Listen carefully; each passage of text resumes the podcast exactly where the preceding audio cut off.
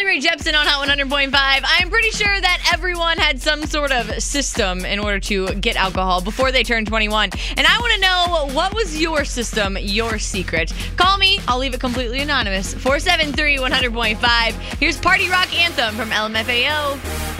You just turned 21, but tell Hot 100.5 how you were able to get alcohol before that. I had a hookup who was the guy who made the IDs for the military. He put the contrast really dark on my picture where it says your birthday. It looked like it said 1984. So you had yourself a legit fake ID. Exactly. So we'd go to other parties, and then we just take all the alcohol from there. Rob the party and take it for yourself. And you'd see, you'd see all their MySpace and stuff, be like, where did all our alcohol go? And then all my friends and I would just laugh really hard to ourselves. On their MySpaces, that's amazing. But if it's a big enough party, of course you're not going to notice a couple beers being taken away. Oh no, I'm talking about those big bottles of vodka, honey. Oh, well, sorry. High five. All right, whoa, I'm passing a moving toaster. Okay, bye. Moving toaster.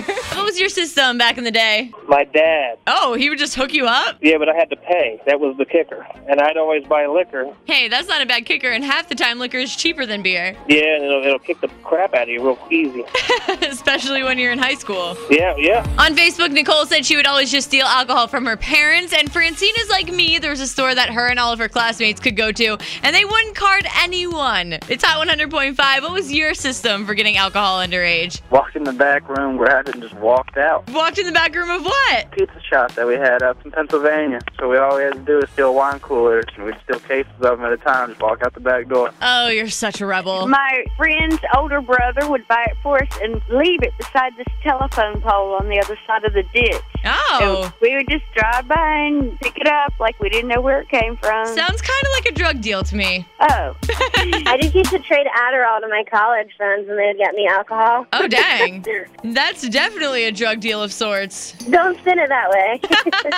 I would never. Elizabeth and keeping the party going. So many people teaching me things about how they got alcohol, and it all came from a story because Josh Hutcherson, aka PETA from uh, Hunger Games, he got caught buying alcohol without a fake ID, 19 years old. Find that story on my page. Also, apparently, you can do it on Craigslist.